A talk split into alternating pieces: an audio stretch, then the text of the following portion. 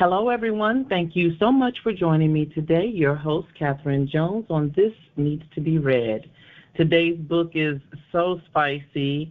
I think you better make sure that you have your headphones in your ears. This isn't for the kids. Uh, I love it. I love it. Uh, learning about something I've used all of my life, finding the history behind it, and to find out that sex is the reason that the internet even got started is like a that blew my mind just now. So the book that we're going to read today or share today is How Sex Changed the Internet and the Internet Changed Sex, an unexpected history. Our guest today is Samantha Cole. Welcome to This Needs to Be This Needs to Be Read. How are you? I'm good, Catherine. How are you today? Fantastic. I think I wanted to say this needs to be sexed. I don't know what I was about to say. so tell, tell us about Motherboard. Is that where you normally are given information on this topic? Yeah, so I'm a journalist at Motherboard, which is Vice Media's uh, tech outlet. Uh, I've been working at Motherboard for about six years now, and during that time, I've mostly been writing about sexuality and gender and sex education and things like that, all topics that are covered in this book. So normally I'm doing more news type work um, as a journalist, but this book is more of a history of how we got here today. And let's just go right into how did we get here today?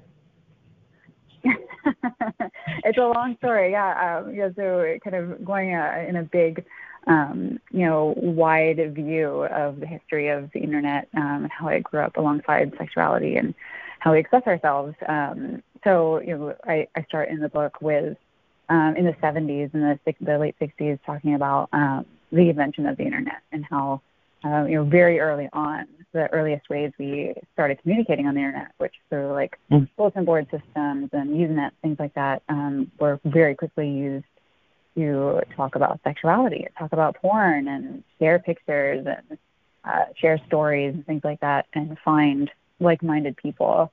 Um, so it's very much kind of right from the jump. Uh, we see sexuality coming up with how people use the internet uh, back then. When I read that in your book, I thought, what was the first thing I did on the computer outside of learning how to type? Um, it was chat rooms. It was more dot matrix kind of looking. It, it looked, but compared to yeah. now, it looks like something prehistoric. But it was always a chat. I remember there always being some form of a chat, a chat room, or you have an online buddy, sort of a pen pal system, you know um, mm-hmm. Um, and you do, and you were even without the avatars that are coming now, that are here now, you were able to have conversations with people and be whoever you wanted to be. And the discovery, even back then, with the low tech that we had, of I'm not really talking yeah. to who I'm talking to, um, was was hurtful. You know, it's like, oh, I've been deceived on the computer. You know, yeah. and now we have more access and more creativity to be deceived even more. Um, and mm-hmm. I want to know what is a deep fake. So I'm wondering if what I'm talking about now is going into the deep fake world. I didn't look it up. I didn't read that part in the book. I wanted you to talk to me about it. I want it to be completely yeah. Green when you tell me. Yeah, going blind.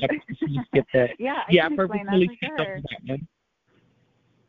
Yeah, yeah. So uh, when we're talking about deep fakes, that's a that's an invention that came up just in the last few years. Um, so deep fakes are a way to use algorithms to swap someone's face onto someone else's body in a really realistic way. Um, mm. And yeah, I was one of the first journalists to kind of to, or the first journalist to write about deepfakes um, and to kind of explore what this would mean with you know our concept of what is real, what is real, what is reality, what is true, uh, what we see on the internet. Um, because if you can yeah. put someone's face on someone else's body and make them do you know lots of other things, um, that would be uh, devastating. So the earliest ways people used deepfakes were in porn. You know, they wanted to see a celebrity in their favorite uh, sex tape. Um, yeah. So they would take pictures of, you know, like Scarlett Johansson, for example, was a really big one.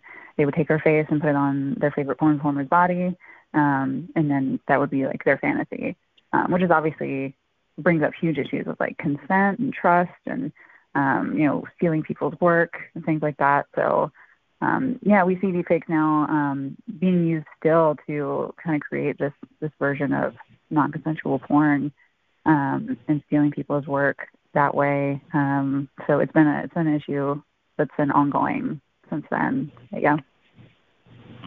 Wow, and I mean we've experienced someone catfishing you or pretending to be someone mm-hmm. else only for you to discover you're not talking to who you were talking to. Um, so we've experienced a deep fake. We have.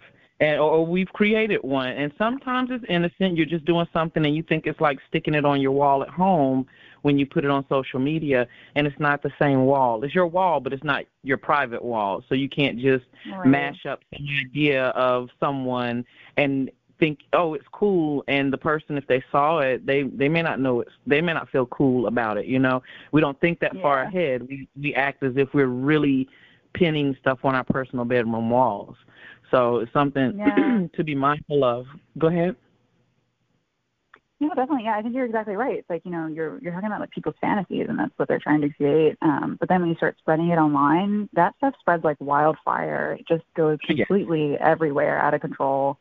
Um, and it really quickly goes from just like your private hobby to something that um, you know people can lose their jobs over this kind of thing if they their employer thinks they were in porn or something, or you know they can you know just be you're harassed terribly for years um, if mm. you, some of these things get out. So yeah, it's a, it's a big issue.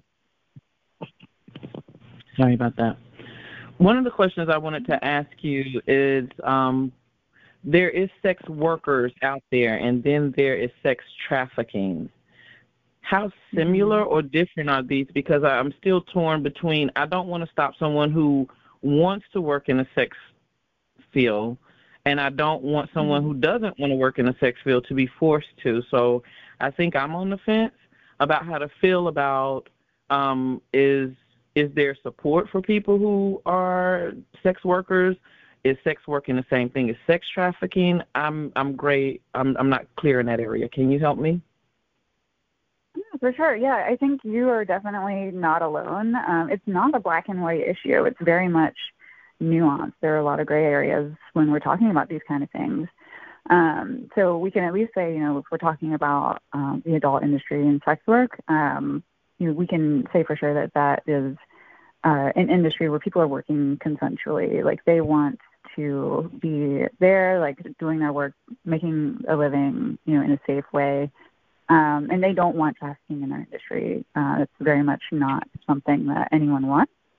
Um, but then you do have people who are, you know, who have, you know, not uh, the workers' best interest in mind, and they, you know, they might be abusive partners or, you know, a boyfriend or a husband who's, you know, forcing them into situations that they don't want to be in. Um, mm-hmm. And I mm-hmm. think a lot of times when we talk about these things, we talk about either or.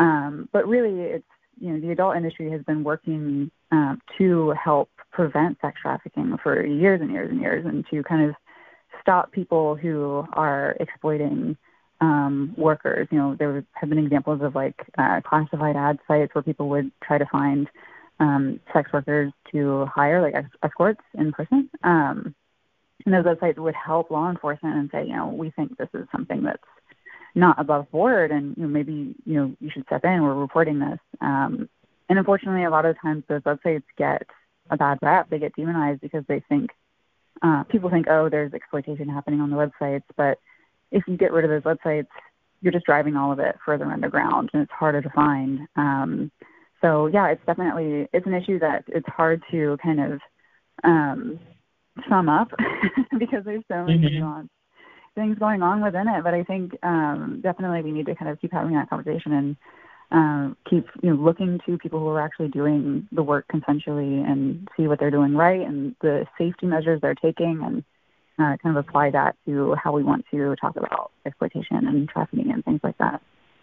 This sheds a whole lot of light on it. No, I had no idea. I didn't have an idea where I thought you were going with it. So thank you for answering that question for me.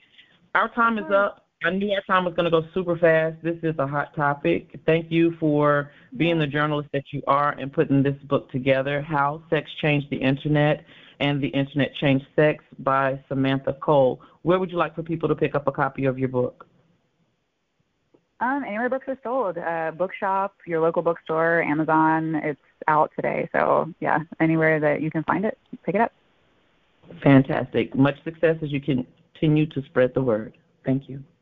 Thank you so much.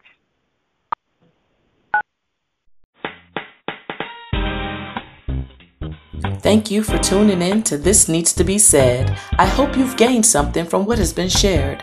Send me your comments and show ideas through the website at tntbsmedia.com. I'd love to hear from you.